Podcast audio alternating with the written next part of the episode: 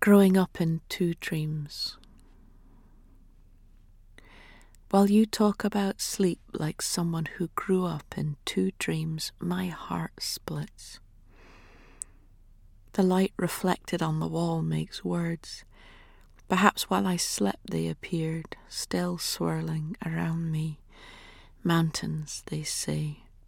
The mountain stands still with the blood of belief because it's morning after all that will shake us awake. Earth and our birthright have been stolen. You walk a mountain road, a house with a smoking chimney, like colour dispersing in water, doesn't tell the truth. The one speaking to us is still invisible. Who is it? History has already opened these wounds. Fragile the scars, thickened with anger. Our voices are our only shelter in the lit night. Who can we turn to? What words can we use to speak of pain?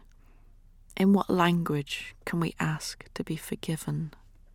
We need a clean slate, a sunrise of words, dawn of the soul.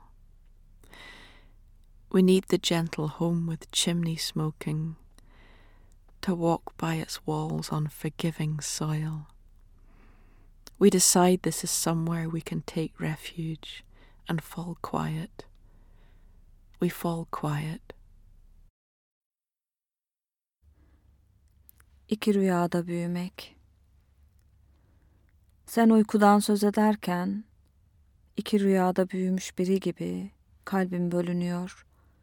Duvara yansıyan ışığın yaptığı kelimeler, o kelimeler uykuda geldiği için belki de hala dönüyorlar etrafımda. Bana dağları anlatıyorlar. İnanmanın kanıyla ayakta duran dağları.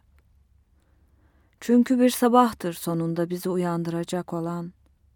Elimizden alınmış dünya ve doğumla bir dağ yolunda ilerlerken sen, bacası tüten bir ev, Sulardan geçip gitmekte olan renk, anlatmaz yine de olanı, bize konuşanı kimdir? Çünkü tarih açmıştır yaraları bir kez.